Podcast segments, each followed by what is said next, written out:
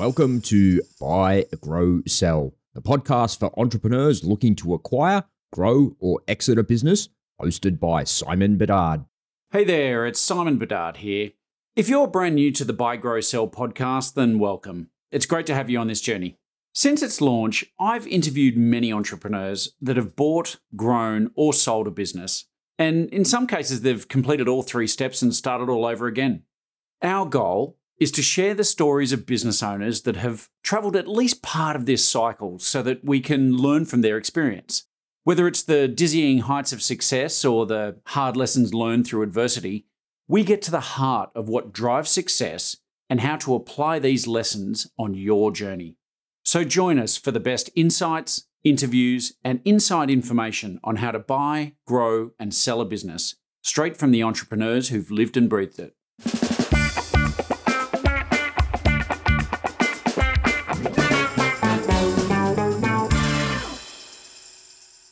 Hi, welcome back to the Buy Grow Sell podcast.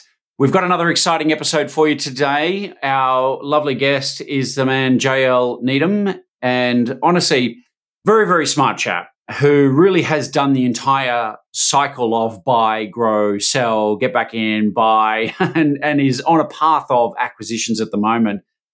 You know, he talks a lot about the different perspectives of being the business owner and going through a transaction you know, we talked about everything from how we valued a business right through to how the negotiations and discussions and some of those critical elements that were required to get a deal done. But then, of course, how he's managed to use those insights to become a buyer and how he implements those in his own transactions to make sure that there are great win win outcomes. You know, he drops so many insights into this episode. I, am struggling to think of another episode where there are so many solid pieces of advice about how to get deals done. I know you're going to get a lot out of this. There's an entire treasure trove of stuff to take away. This is JL Needham. Hi, JL. Welcome to the Buy, Grow, Sell podcast. Hi there. Appreciate you making the time to come on the show. My pleasure. Joe, you're one of the, those uh, interesting entrepreneurs that I get a get a chance to speak to. That's that I guess has been involved in what we sort of call the entire buy, grow, sell cycle, um, which I find is fascinating. A lot, a lot, of our guests on the show, they, they've uh, been involved in a business and perhaps exited, um, and that tends to be a good a good focus for discussion. But um, yeah, every now and again we we come across buyers or, or, or sorry uh, guests who have often started a company, gone through this big growth cycle, sold, and then got back into the cycle via buying other businesses or doing more startups. So um, I, I, understand that that's been your your journey. So yeah, looking looking forward to unpacking that a little bit today. I also know, you know, just just as a bit of guidance for for listeners, um, you know, there's a good um, focus here around online businesses, which you know, really, I think for, for listeners out there, if you're not um, looking at ways to be online and take your business online, then then you're probably missing out. But um, you know, it's going to be a good theme for our discussion today. But perhaps just for, for the audience, maybe you could kick off and just give us a little bit of your background and kind of what led you to your, uh, well, the first business I think we're going to cover off, which is Valence. Sure, yeah. Um, I've been in what one could call consumer tech, which includes e commerce, for uh, over 20 years now. And that would explain why I've seen a number of things. I've just been around long enough to see the evolution of the web as uh, distribution, as marketing platform, and also interact directly with um, the big tech uh, titans that shape that um, platform that uh, we all operate on. And, and so I've, I've been part of a early stage uh, tech startup uh, based in Silicon Valley that uh, did well, then not well, had to pivot, and I was part of that process with you know VC investors behind it and all. That was early in my career, so I was less involved in the in the M and A side of it. I've uh, built a business or two or three from the ground up I've also um, merged businesses and seen what that dynamic is about. And then, indeed, uh, three years ago, I was involved in selling uh, a business that I helped build uh, from the ground up uh, to a private equity backed company, high stakes transaction, very uh, stressful, complicated. And then more recently, I've been in the acquisitions uh, game, um, specifically the you know, buy then build approach, where you buy a, a mature or uh, growing business rather than start from the ground up. So I've seen kind of all dimensions, and I, I, I enjoy working on uh, on them. Uh, but I'm really passionate now about that um, building, uh, buying then building an existing business. Yeah, that's cool. I, I, I find the whole question of buy versus build um, to be really fascinating. You know, we we talk a lot on this show about growth via acquisition and why that's a, a solid alternative to just organic growth. But um, you know, I'm sure we'll, we'll, perhaps unpack that in a little bit. But I understand your background. You you, you spent some time working at Google. Yeah, so I worked, like I said at the outset, there uh, for a tech startup that was um, very early in the in the web. Um, 99, I think they started. That is 1999. Um, they were taking um, PDF files um, and putting them on the web as kind of proto ebooks, and it was backed by the um, inventor of the PDF file format, John Warnock, who, who founded Adobe Systems, one of today's you know, most valuable um, tech companies. And so we were involved in that. And in that context, I got a certain uh, know how, which is how to persuade a book publisher to trust putting their content on the web. Uh, two, three years later, after I had worked in um, other settings, uh, Google came knocking. Um, I didn't know what actually wanted me to do. They were unclear at first, but it was in fact to help with their initiative that's now you know, many years mature to persuade publishers and libraries to put books on uh, Google services. Um, so yeah, that's how I got involved in that. Yeah, fascinating. It's um, I mean, I guess it's as a as a place to also uh, learn and further your knowledge. I guess Google's a great place to uh, to help you um, take that next step. So, um, moving on though, you obviously went into to uh, Valence. Could, could you give us a little bit of background? Well, what was the company? What did they do? Yeah. Um, how, how did you get that started? Yeah, let me connect some some dots there. So, so I went to work for Google to work on their book related initiative, and for uh, just over nine years, I uh, found myself in seemingly every industry segment, um, persuading a content party or content provider to trust Google with putting their content in Google services. So we're talking Google Maps, various health initiatives. I, I ran content and strategy for Google Finance for some years. Um, elections, um, you know, public sector information. And um, in that setting, I got pulled into a project for Google Shopping, uh, so the e-commerce side of what what Google's uh, involved with still today. And um, as part of my research, I uh, learned about what was then a, a nascent program uh, that we now in e-commerce know quite well as FBA. So the Fulfill by Amazon program I saw at webinar with the original project man- product manager for the for the program presented it, and I thought, okay, this is going to change things. And I, my instinct was grounded in the fact that I grew up in a family that does retail. Uh, we've been in the business for generations as a family, and so I could sense how much it would um, simplify, facilitate building an e-commerce business to have all of that warehouse stuff, all that fulfillment and customer service around it taken care of. And so from that point, um, I actually started a side hustle while at Google and ran it for a few years. Um, which, as I would say, a best practice with launching your first venture. Don't quit your day job, as I'm sure your listeners have heard. Uh, stay as long as you can um, before you then have to run on your own income. So anyway, I built that side hustle, and that led to another venture and another. You know, I could make a list of about a dozen I've launched within the Amazon ecosystem. But one of them um, that I started uh, with a group of grad students that I uh, indirectly hired um, to help me both choose a business to launch. I gave them three ideas to validate and explore, and uh, we chose one. And then uh, I hired one of them ongoing to to help us build uh, the business, and we did. And, and this business's um, business model wasn't original. We were not the first to come up with this, but it's basically auditing Amazon, examining the data that Amazon provides on its Fulfilled by Amazon or FBA program to catch errors and then make claims with Amazon for the money back, and then this business Valence would collect a share of that um, money, that reimbursement from Amazon. Again, we weren't the first to do it, but we came at it in a distinct way. We said uh, we, we saw that there was a segment of Amazon sellers that were going to get bigger faster over time, which are brands versus uh, retailers. And so we centered on that uh, that group of Amazon sellers, and sure enough, they were kind of the emerging segment there. And within three years, gosh, even less than that, two and a half years or so of launching the business, a private equity backed uh, player in uh, an adjacent industry approached us. And we knew from the second they arrived, like we got their overture through LinkedIn that this was going to be an interesting opportunity. And we went through the process of selling them the business. Uh, again, because we'd chosen a, a, kind of a different approach to that business model that was uh, appealing to them. Yeah, that's interesting. you mentioned you weren't the first to offer this service. So I'm curious when private equity came along and they were talking to you about discussions, what was it that they saw about your business versus perhaps others in in your space? Yeah, so the PE firm behind the the actual acquiring company um, has investments in e-commerce. They I, I, won't name names, but they own several major services in the Shopify and Amazon ecosystems, and so they know their stuff. Like they they understand trends, and they they too understood that.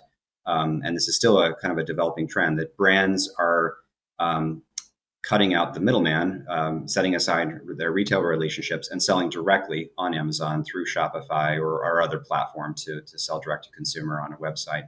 And so they saw that we were doing that, that we had hundreds of clients, and that they were of that uh, profile.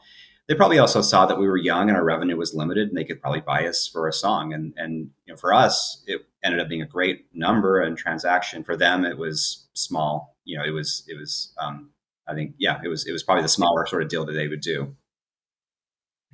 It, I, I, think that's uh, an interesting point for, for people listening, um, you know, and thinking they, that they may want to sell one day is that, you know, when you've got a business, I guess, like yours that is built around, around data and can be obviously scaled, you know, before it gets too big. I mean, obviously, PE can bring the capital to scale you, right? If you've got a working model. And so I guess this yep. somewhere in there is the kind of gray area that makes sense for a, for a good deal. So, um, yeah. C- can you give us an idea of roughly what the business was turning over in terms of top line revenue when, when you went through the transaction? Sure.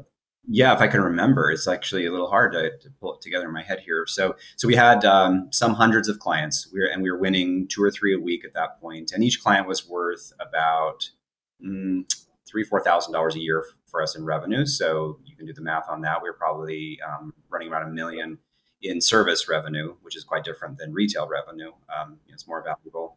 And it was a relatively efficient business. We had some manual activity, but it was on software driven. And so you know, pretty good gross margin. Um, so yeah, that was the scale. And, but I have to stress like just how small a team had pulled this together and how I wasn't actually that involved. This was like a classic, um, no, not classic. It was a reversal of the usual scenario. Usually the, the founder entrepreneur is working in their business um, not on their business. I was actually working on the business the entire time, meaning I was not part of their operations. I was always just helping set strategy with the occasional client, um, you know, going going for capital when it was needed. Um, and so I'm, I'm quite proud of it, and, but also kind of ashamed because I built other businesses that I worked deeply in and spent hours on, and they've never uh, achieved the kind of enterprise value this this business did. And so there's maybe a, a lesson in that about if you're if you're having to work it too hard, maybe you're not doing the right thing as a founder entrepreneur. Yeah, it's a great tip. It's um, it's funny. I we talk a lot of, to our clients about you know thinking about exit planning and stuff like that. Not because they necessarily want to get out now, but hey, what do you want to achieve out of this journey or out of the experience with this particular asset? And you know, one of the big questions where I was asking is, well, what do you want to be doing with your time? You know, and and how long do you want to keep doing what you're doing? And I think you know, to what to your point, I mean, yeah, I think we've all seen business owners out there doing sort of 60, 80 hours a week, grinding it out. And if you're not getting the results to sort of compensate you for that, well, yeah, I guess at some point you start to burn out and ask some pretty have to ask some pretty serious questions of yourself. Yeah, I mean there is there is certainly that uh, period of, of launching and building a business where you do have to put in that effort and where you have to keep your head down and accept um, you know uh, failure after failure and keep going. Uh, that's for sure. Um, so if I have an observation there that's meaningful, it's that if you've gone kind of a reasonable journey there and it's not yet uh, you know showing light, then then there there is reason to ask the question. So there, there's a balance to strike there, and it's. But anyway, the, the overall point is this was an uncommon experience for me uh, in my career where limited effort, high return. Um, and it, there's a lesson in that, I think, for some of your listeners who, who may have unique skill, limited time. If they can just find the right team, set them in motion, keep them going, stand back, uh, that they might actually get an interesting outcome. Yeah, yeah, no, it's a great tip. It, um, yeah, appreciate you sharing that. Um, out of interest, when you did sell, um, and obviously without you know going into anything that might be overly confidential here, but I'm curious how they came up with the valuation. I mean, if you can share the number, great. But if not, what kind of formula did they use? You know, typically we see multiples of EBITDA or top line revenue or whatever it might be, but I'm just just curious how they how they came up with whatever the number was. Yeah, um, we definitely shaped their calculation and uh, did that by providing um, either two or three years of projected top line and uh, bottom line, um, because the the trending bottom line wasn't that interesting from a multiple perspective. I mean, even if it was like 20x EBITDA, it wouldn't have, I think, been that interesting for for us. We weren't we we're interested in selling at that level, and they knew that.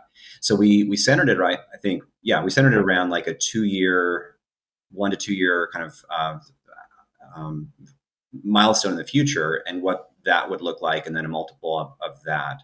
Uh, that said, when the offer was coming, and it seemed it seemed to take forever for that term sheet to arrive with the actual number I was uh, at the moment it arrived. It was uh, um, you know a, an important moment. I'll never forget. I was up in the the um, Smoky Mountains in uh, the eastern United States on vacation with my my kids when it came in, and I thought it could be anywhere from X to Y. Like it was such a wide range, and, and it landed about the middle. So I was happy in the end. But um, yeah, in our case, it was not based on a strict kind of EBITDA times X. It was it was some projection of the future times that.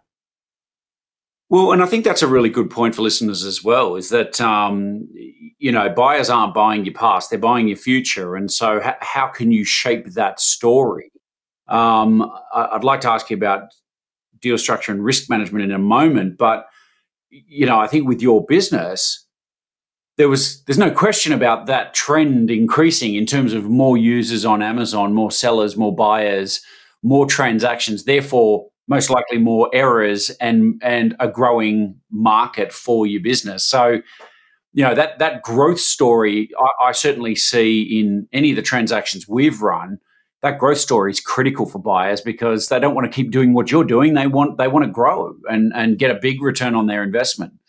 Um, so so I can certainly see why that would have played out and, and been important in your your case.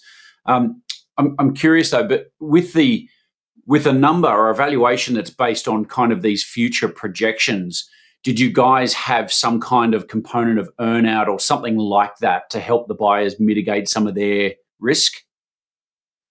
Oh yeah, um, more than half of the consideration was tied to an earnout, and that that was part of a, a further chapter in the story. Um, um, one thing I'm, I'm, reflecting on, remembering about the whole um, transaction that's notable is how how there were several factors that were definitely not tied to the EBITDA, definitely not tied to the bottom line or even the growth potential that that attracted them to us. Um, one was simply being connected to the Amazon ecosystem.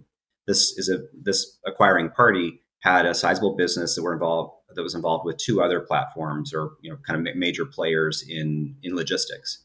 And for them to add amazon to their uh, set of services just to have that brand name this was in uh, 2019 when amazon was very ascendant as they are today and as they certainly were during the pandemic. But at that time it just was quite sexy to be attached to amazon in the logistics space. And so they were buying access. And i, I point that out because your listeners um, you know, there's a, a concept in uh, Peter Thiel's Zero to One, a great book on entrepreneurship, um, of unfair advantages. Every entrepreneur, every business has certain unfair advantages over competition. They have certain unique connections, traits, whatever. We had that. And we recognized their interest there. When I, when I figured that out, we played it. Like we would remind them all the time about that growth rate of Amazon's ecosystem 20% a year in the marketplace has, has been the trend for, for 15 years. And um, so, anyway, we had that trait. And um, this is going to sound um, a bit self-involved, but I think that the CEO really liked me. Like he wanted me in his circle. He liked the way I talked. He liked my background in big in um, consumer tech with Google, Adobe, um, Amazon, and and so I did my best. Uh, and was I was kind of nudged by my my partner Meredith. Uh, she could tell um, that that was the fact. Like she actually met him too. We we had a visit to their offices and so I kind of made a point of just being his friend and like being very, very kind of um, engaged with him. And so there again, I would I would urge um, others looking to do a deal to like look for those soft uh, edges in the transaction and work them because they can, if not push up the valuation, they can solidify the probability of a close. because it did get dicey for, for our deal, as for any deal. Like there, there were points when when things got um, uncertain. Uh, we, we missed our numbers at one point as we were moving through dil- diligence, and that caused a lot of concern. And so those uh, other connections, I think, held the deal together. That's uh, that's a great insight. I mean, it just goes to show that it's, it's there's no silver bullet with anything, right? And there's no one thing that's uh, that that's going to, I guess, necessarily decide the outcome. So, yeah, really, really interesting. I, I, I think, you know, time and time again, I see in deals that that transactions actually only happen when willing buyer and willing seller come together and ab- are able to form a lot of trust and a good relationship in a very short period of time. Um, and it sounds yeah. sounds like you really obviously had that mix. Because um, there's nothing worse than in a deal and having your numbers have a little dip or a little, you know, it, it's, it throws everybody into chaos, causes a bit of panic. Um, you know, and I guess then then your job as a seller is to convince them that this is not a long term issue; it's a short term blip, and it's yeah, you got all those sort of conversations which can be quite challenging to have. So, um, and, and, and speaking of due diligence and and you know, I guess the process in general. Um, can you talk to me a little bit about what that process looked like? Um, you know, did the buyer find you? Did you find them? What did the exit discussion sound like with yourself and the people you were working with? And and then I'd like to touch a little bit on how long the process took and what that looked like. Yeah. So uh, I mentioned earlier that um, we knew instantly when we got the overture. It came through a LinkedIn message uh, from someone at the PE firm behind the, the acquiring party that this was uh, a high potential um, connection.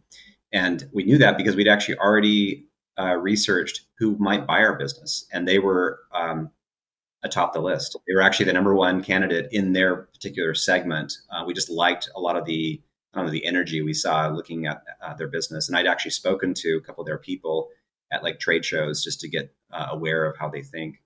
Um, so, that, that, so anyway, that's, that's, really cool. Can, I, can I jump in and ask you?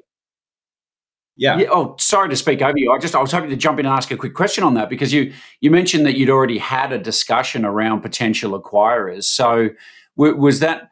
C- can I ask who, who, were the key people in your business? Was it was it a small enough business that you were talking to everybody about this? Was it just one other close partner? You know, I'm kind of curious about the mindset of a business owner. You know, going from yeah. kind of growth mode to talking exit. So I'll I'll um, preface by saying it can be very hazardous, I think, for a business to be too obsessed with exiting, like for the word exit to be spoken more than a few times a week. Well, we'll just stipulate that. Yeah. Um, I've seen that actually be a hazard in other businesses uh, because you're you're you're anticipating your your your beautiful future before you've actually earned it if you do it too much. Uh, anyway, the um, the GM of the business, one of those grad students that um, I involved in first validating uh, which business model to pursue, uh, he and I were um, engaged in that discussion uh, from day one, and we stayed in it. And that's partly because um, the program where I got the access to these grad students was an entrepreneurship program at a university and uh, where they're effectively trained, you know, to build startups um, and eventually exit them. So it's just part of the cycle, the business cycle mentality that that this um, colleague Jason uh, came with. And so, so we were um, thinking about it and uh, interviewing uh, directly or indirectly would be buyers um, throughout our two and a half year build of the business. And so when that overture came in, we we were not only able to recognize it as high potential, but also we moved. Like we we we got in position as fast as we could for the transaction, which takes us into the kind of the diligence process question. So that ran for I don't know a month, and uh, it was thorough. there it was it was very probing. Uh, the CFO of the acquiring company had a background in M and A, and he knew his his game. Um, and the CEO had come from a very large business that had done many acquisitions um, in the financial services sector. So just you know, uh, rigorous questions left and right. Um, the hardest part of the diligence process, I think, though, was the redlining of the legal agreements. Um, that's just you know, part of the overall process for any deal. Uh, but uh, there was a struggle with their responsiveness and it, it kind of wore us down and, and, our, our legal counsel was quite expensive and so we were anxious about you know going through the whole process having a five figure um, legal bill um, and then not having a deal. Like if the deal didn't happen it was going to be very painful to us to have to swallow that um, and and so I point out uh, to uh, your listeners who are envisioning a sale and who are running already, you know, um, barely, uh, you know, on, on, on fumes as a business, you need to make sure you've got um, a bit of a, of a budget to do an M&A event because if it doesn't happen, it's going to be a expensive um, uh, detour. Yeah, yeah, it's a it's a, a very important point. Um, we've had a number of clients in the in the SaaS space um, and, and tech and even ecom. And I'm curious on your perspective. You said DD went for about a month, which by a lot of accounts is actually pretty quick. Um, yeah. What was the what was the technical DD like? What was that experience like? And and one of the big questions we always get is from clients is they're concerned about technical DD because they're saying, well, if we open up and show them everything, aren't we at risk of giving away our kind of 11 herbs and spices? You know, how, do you manage the need to open up and do due diligence to get the deal done with confidentiality? Yeah, that's a fair question. And I'm actually remembering now that there was the business diligence around the numbers, projections, and the kind of details of how the um, client service was delivered. And then there was the diligence around the tech. And our tech had been built by uh, a brother of mine, um, also on a very part time basis. Um, he's quite capable. But anyway, it, it, made it so there was a little tenuousness around. And then we had a couple of uh, engineers on staff. We had three at that point. Um, there too, I think there was a personality uh, driven approach. We had my brother and the engineers visit. We had, I think, a couple of different meetings. One in, in Salt Lake City, where the business was based, and the other in Kansas City, um, middle of the U.S., where the acquiring party is based. And I, I, again, I think it was just like having people interact. Lots of questions that were answered in writing, but it was mostly just like people talking. I remember seeing um, their tech leads and ours come out of a meeting and they're all just sort of you know chummy and shaking hands and, and comfortable with each other's um, personality i guess like that that seemed to make a, a bigger difference than the, the, hard facts about the tech um, yep. so yeah that, that's the insight i have i was actually a little less involved in the particulars of it um, but we were I, I, know this there were a lot of questions around um, risk for the acquiring party of any code being um, you know um, an infringement on another party's code, and that we had to do some um, scrutiny around that. Um, so anyway. Yeah, cool, cool.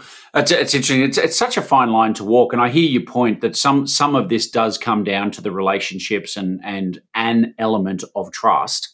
Um, we've seen some other mechanisms um, that we've helped put it in place too that you know, can, there's different ways to do the DD uh, reviews. Um, you know, sometimes there's been an agreed third party come in. Sometimes we have quarantined part of the code that can only be released on signing a deal and stuff like that. So I think a lot of DD2 is for people just kind of at least getting enough of a check of the tech that they know that it's not built on something that's completely outdated or something that they they know they need to rebuild from day one. So, you know, I think as people take each progressive step through the process, those parties, those relationships you've talked about, people get more confidence too, right? And they're they're more able to sort of um, get their head around what the risk actually looks like, or, or how they might be able to minimize it. So, yep. Um, but it is interesting, and I think I think from from a listener's perspective, if you've got tech in your business, there's no one formula or one approach to how you would handle a due diligence in this. It's you know every business is different every every scenario is different every buyer is different and so like everything it's about negotiation and discussions and trying to work out the right approach for everybody involved um, otherwise deals just die anyway so um, so yeah yeah the, here, here's one thing I'll, I'll add to that to that to that discussion that's probably the more useful perspective i offer i would offer and that is um, ideas like ideas for a business to build a product to develop they're easy. Um, any idea you can get uh, or generate, someone else already had, and maybe 15 people have had. Um, it's and I'm, I'm espousing here um, conventional wisdom. It's execution that makes a difference. It's whether you can actually make something happen, get from zero to one. I think the same applies to software. Unless you're delivering something that is dis- absolutely distinctive, um, it's not how the code um, is written and what's in the code is the fact that a code works. And a competitor can't just look at your code and then replicate it working. They can replicate some of the logic of it, but um, I, I, would worry less in that setting unless I had a you know absolutely distinctive business. But then I'd have patents on it. So so I think that um, fear of exposure to an acquirer, um, unless they're you know visibly craven and just trying to take advantage, I, I think you should just like trust fall and you know, let them see it all and know that if you've got it working, you're already way ahead of anyone trying to copy you because you got it working. Um, yeah. Yeah. Yeah. That makes sense. Makes sense. Um, so just to, um, I guess, wrap up Valence, I mean, from the time you got that first LinkedIn message, you said there was something about a, a, month in due diligence, but obviously there's there's always discussions, negotiations, contracts being written. Um, just roughly from memory, I mean, what what would have been the period of time from when you first got the LinkedIn message to when the deal had closed? Yeah, about three months. It was June that we were um, contacted, and it was September that we closed. And um, there was relatively yeah. uh, active, intense communication the entire time. There wasn't really any lulls um, um of note. Um, there were some days when we were waiting anxiously for a response and worrying maybe they had changed their minds, and that that wore that wore me down. But that's just because I was um, uh, kind of a first timer at that scale of a deal. I've done other deals, but not not at this scale for me. Um, yeah, so about three months. No, that's cool. That's interesting, and I, I also I, I think it's another good point that you've just made that three three months in in my world or my perspective is is relatively quick. Um, you know, I, I think tech ha- enables that a little bit more in tech businesses, but um, but that's a relatively quick period of time, and still there were some frustrations, perhaps emotional ups and downs, you know, that you've referred to there. So, you know, I think I think for business owners listening to this, it's you know, you, you've got to be able to stay calm through this, manage yourself. You know, no answer for a few days or a bit of silence doesn't mean no interest. There's all these little things I think that set us off. You know, the human being behind the business can get uh, can can sort of get thrown off by different different things. And so, you know, a little bit of patience and managing yourself through that process is going to be one of the most important things. And and of course, if you are very operational in your business, keep keep focused on your company, right? Keep focused on getting the numbers in the door and keeping the performance in the direction it's meant to go. And you know, hopefully, you've got good people around you helping manage the deal, so it's taking the, the, the workload of that off your plate.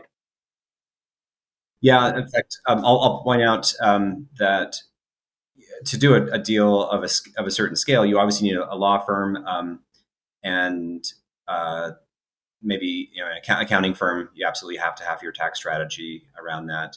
Um, but what you also need it's a, it's an odd um, phrasing, but you, you need a deal doula. So a doula is um, I'm not sure if in Australia you're you uh, have this term to describe. Uh, typically, it's a female who advises a woman who is about to give birth.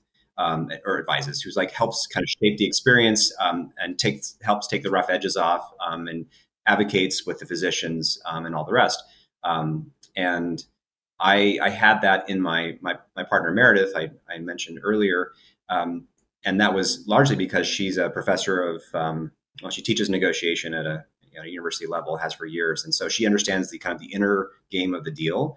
And she counseled me, you know, through those difficult moments and kept me um, more self-aware and, and, like you know higher emotional intelligence than I would have had otherwise. And so um, those listening, you know, who, who are considering a deal, be sure that you have not, not only, a, only a great lawyer and a great accountant, but a great um, advisor, uh, kind of confidant um, who understands you and your soul and can help you work through it because the deal will push you to this to an edge for sure. Yeah, yeah. Look, great advice. Great advice.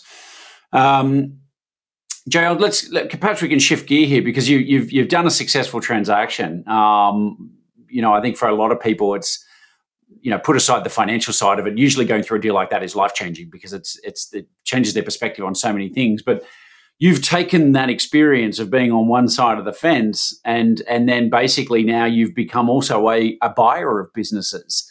Um, re- really curious about how that, what sort of a mindset shift has taken place. How has your previous experiences sort of influenced that?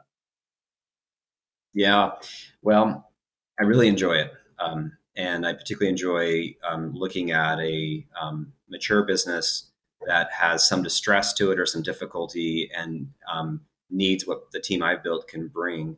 Uh, this is in the consumer product space, so we buy uh, brands that are two years to 20 years old. Actually, the oldest one we acquired uh, was 70 years uh, mature. Wow.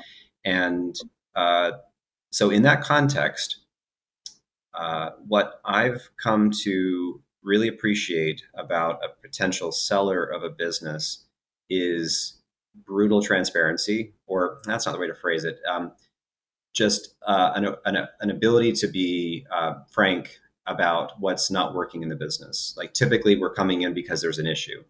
Um, and we need to know not only about the issue but the systemic issues that cause that issue and and i actually just had an email exchange with a would-be buyer or would-be seller rather of a business that's only three years old it's doing um, half a million in revenue uh, pretty solid bottom line uh, but they have challenges uh, or they have threats to the business and i really appreciated how transparently this um, young entrepreneur it's like 21 so he's kind of you know, built something very very early in his, his career um, how, how well he addressed the questions and i had to kind of pose the right questions to get that out of him. Um, but he did. He, he, told me, in effect, if I were to continue, these are three things I'd be most concerned with. And these are the four things I would do in ranked order. And it like gave me such a clear vision. And so, uh, from my you know, side of the table that I sit on now, I really appreciate that that kind of uh, transparency that some bring. Um, and I notice that when others don't. And it, it definitely um, either slows down the process or it turns us off as a buyer for sure. Yeah, that's a, a really great insight because I'm, I, it's, I'm always saying to our clients, you know, nobody has a perfect business. Everybody has issues in their business or things that they could improve. So don't go into a transaction. But buyers, particularly buyers who've done it a few times, don't actually expect you to have a perfect business. Um, so you know, if and here is the transparency issue, right? I'm always saying to them, you know, people expect you to have issues in your business. The important thing is putting them on the table and demonstrating that you've actually thought about them, that you actually, you know, have, if you haven't already implemented a solution or you're implementing a solution, that you actually have ideas around what that solution might look like. You know, there's been some intelligent thought behind it. I said, that's, that in my book is what buyers are always looking for, which, which, you know, you've very much just confirmed. So, um, um, I, I, just can't stress enough too that that point of transparency. Just you know, being open and honest about where you think things can go and what what you think might be the milestones or hurdles. So, um, so yeah, that's fascinating. And and and all the businesses you're buying, they're all around um, this retail space. I understand.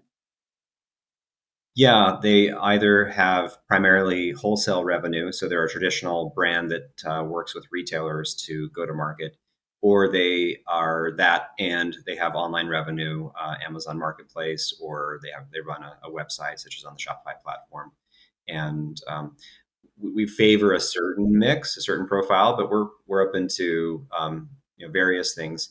I think we're actually ultimately more interested in the strength of the brand and the strength of the product line we'll figure out the sales channel optimization and the reallocation of revenue from here to there uh, if the brand is strong or if and or if the products are are solid and they lead in their category even if they're maybe overdue for a refresh um, yeah. Yeah that's that's interesting. Uh, can i ask how many um, acquisitions you've done now? Yeah we've acquired five in the last uh, year to two and we intend to um, bring on a number um, you know two two to four in the next calendar year. We're we're about to go on a buying spree, uh, in part because you know economic times are are suggesting that there's you know, uh, clouds um, on the horizon, and so uh, we're we're definitely seeing sellers um, more interested in selling and also a little more flexible on on sales price. And that actually is something I, I've been ruminating on that I, I think I could offer um, an unfinished uh, perspective onto your your audience here, and that is when you take a, a business to market, um, in this case, a consumer product brand, but it would also apply to a, a SaaS type business, uh, do you name the price explicitly or do you provide the, the hard facts and let it be the buyer's decision what, what they're um, to propose? And frankly, I, I'm not I'm not sure what I prefer. Like it, it's clarifying when yeah. a, a, seller does does uh, indicate their price um, and it helps you know kind of get everything in focus quickly.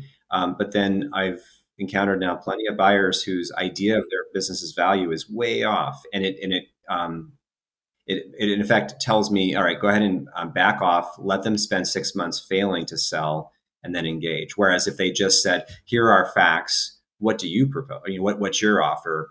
Um, I think uh, that would probably be more constructive, especially where the business has, again, some substantial amount of uh, distress. Um, if you're um, building a business that actually has you know problems but not distress, that's a different story. But if if you have that um, squishiness inside the business, I think it's better to not say, "Here's our valuation." You know, we think we're worth this amount. No, you know, state all the facts and let the conversation um, build from there.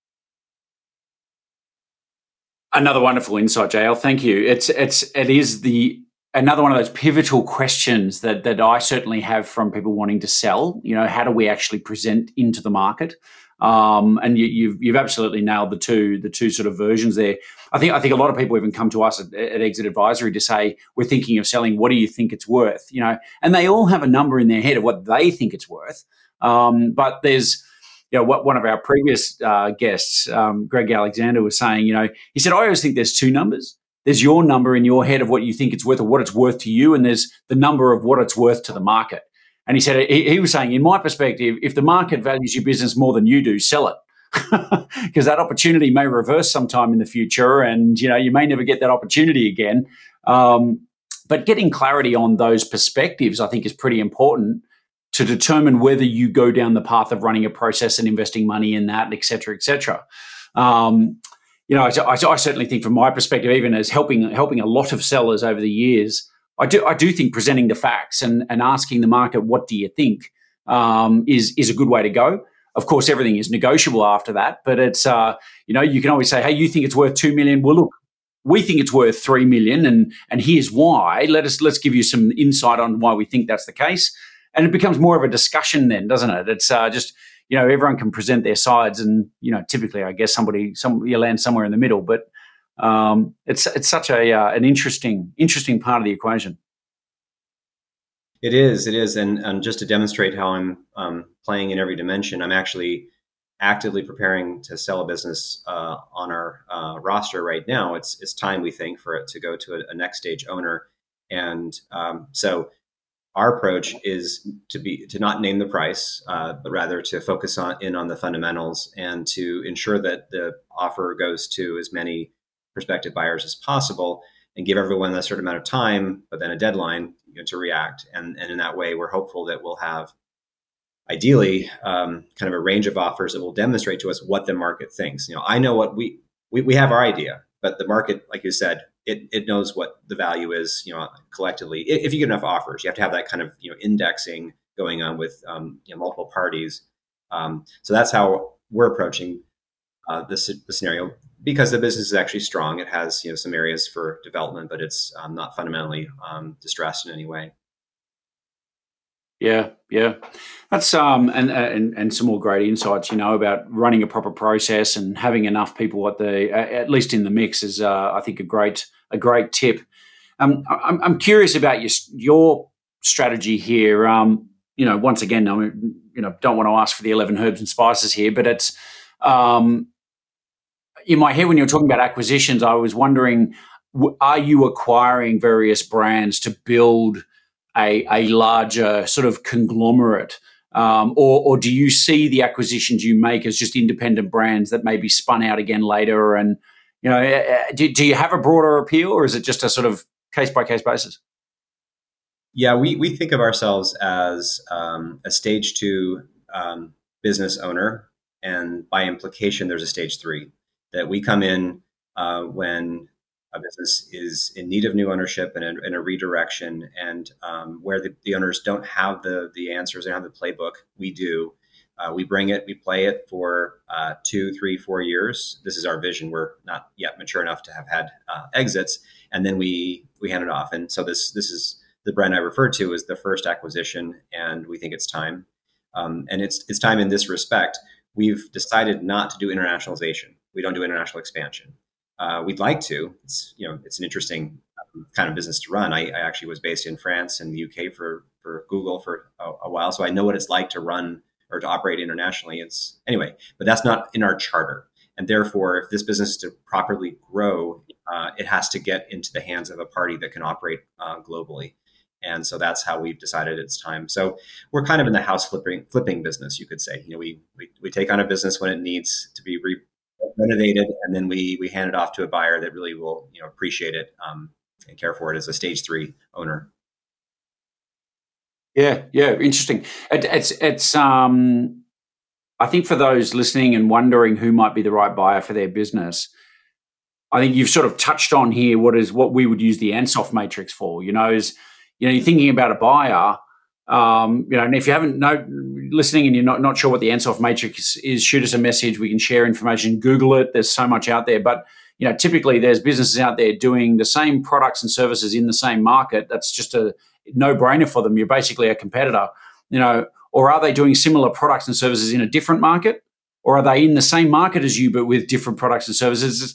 You know, where's the mix or where's the reason why they might want to buy you? And, you know, we've, we've got a couple of deals on at the moment where, um, you know, there's associated industry or, or, companies like, you know, if, if one might be in, oh, I don't want to give it away. I'll just say I'll use a different industry completely. Allied health, you know, you you're in you run medical centers, but you don't do physiotherapy and all that sort of stuff. You know, if you're in the same market, maybe you want to branch into those new services. But if you're in another country and you're not in those services as well, it's just too much of a leap, right? New markets and new services. You know, so so I think I think some of the people I've met out there get a little bit excited around how much their uh, business might be an opportunity for an international buyer. And it's like, yeah, you, you, yes, in some ways, but but in a lot of cases, there's it's just a stretch too far. Um, and so I think having a bit of thought go into that kind of strategy before you start thinking of selling is going to be important to come up with the right sort of list of buyers. So, um, so yeah, that's that's that's great. Um, you know, I, Jael, I've, I've, this has been a great discussion. I mean, I, you know, you've shared so many insights and so many really critical tips here for business owners. Um, I'm and a little bit cognizant of time, but um, are you happy for people to reach out to you? Um, you mentioned that other business you're selling wasn't doing international, but do you look at buying other businesses that are run by like for example if there was people in australia who are running an amazon online business and wanted to sell like is that of interest to you because it's on an online platform or what, what's the kind of approach there for you? Uh, let's see. We we've looked at buying a business based in the uk but that has uh, substantial us operations. And um, we pulled away because the party had a outrageously uh, wrong idea of their business's value, not because of the kind of international uh, dimension of it. Um, and so the answer is, I think we would uh, certainly entertain, um, but it would be on it would be a case where the business has a, a, U.S. presence or you know it has has existing distribution and it's working, and um, where we could be the ones to take take charge of that. Um, and we're actually contemplating uh, joint venture scenarios too. We're looking at an acquisition for which um, kind of just kind of randomly the product is popular in the US and it has high potential in Northern Europe, of all places. It has to do with like uh, genetics. And we don't want to, as you heard, do internationalization. But if we could find a JV partner in Northern Europe, we'd love that. Like that'd be so cool to do. So, so I, I would definitely welcome inquiries from parties outside the U.S. if there's a connection with this market where we have, you know, strength and know-how and a team of 20 people across the U.S. we can execute. Um, but we're yeah, and I, will just underscore, you know, we're maybe we'll change our minds next year and we'll start going global. But what I'm trying to illustrate there is one principle of business, which is you know know know the scope, know your charter, and stay within it. And if you change it, you know, be thoughtful about it. Like you're actually like writing it down. Like we are now doing X, but we're not doing that. Um, I, I, just think it's really important to do that. And I say that as an entrepreneur that's launched a dozen businesses that uh, at different times had charter creep. You know, didn't didn't hang on to the original vision too tightly enough. Yeah, that's um, some some more great advice there. Though, so thank you. Um, so I've got obviously you're linked. You're on LinkedIn. I mean, are you happy for people to reach out to you on that platform, or is there a better way that people can contact you? Yeah, LinkedIn's great. Awesome. Okay. Well, as we always say on the show, if you do reach out to uh, to Jael, please put a little note in there when you when you're sort of reaching out to let him know maybe that you've heard him on this podcast, so he has a little bit of context as to why you're reaching out. Um, but look, JL, um, thank you. You know, you, have been not just a nugget of gold. You've you've given you know numerous numerous uh, gold tips and insights here. It's been fabulous having you on the show, and yeah, really appreciate you taking the time. My pleasure, Simon. Wish you well. Awesome. So, thank you everyone for tuning in for another episode. Uh, we will put some show notes in there with uh, JL's LinkedIn profile, and of course, um, you know, there's some other connections there to other businesses he's uh, running at the moment. So, um, by all means, check him out. And uh, if you have any questions, feel free to reach out to us as well. We'll we'll do what we can to help you, and hopefully, we'll see you and hear from you uh, for the next episode.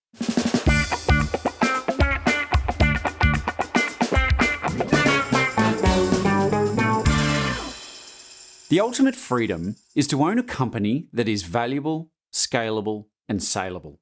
Find out how you score on the eight factors that drive company value by completing the Value Builder questionnaire. Upon completion, we will send through your business scorecard so you can see how to maximize the value of your company. Just go to exitadvisory.com.au forward slash scorecard. The Buy Grow Sell podcast is brought to you by Exit Advisory Group a boutique M&A firm that helps business owners maximize company value and exit at the top of their game. To learn more about Exit Advisory Group, you can go to exitadvisory.com.au.